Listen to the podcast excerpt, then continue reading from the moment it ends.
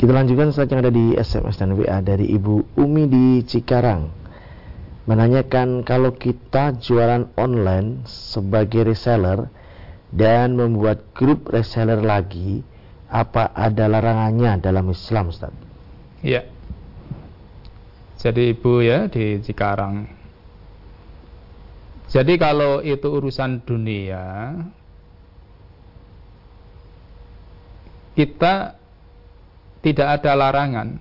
Selama tidak ada yang melarang, kalau urusan dunia itu al aslu an ahya asya itu al ibadah.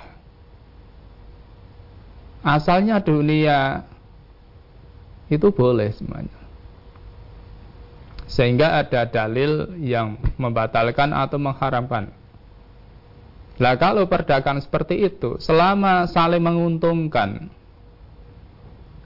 tidak ada merasa dirugikan, berarti boleh.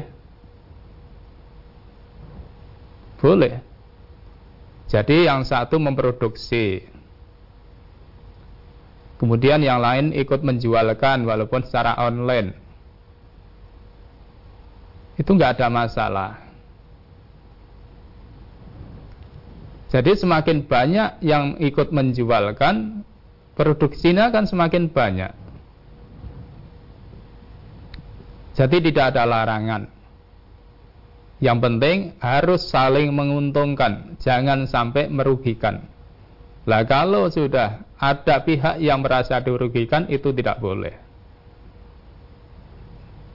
Jadi intinya kerjasama yang seperti itu itu harus saling menguntungkan. Begitu Ibu, semoga bermanfaat.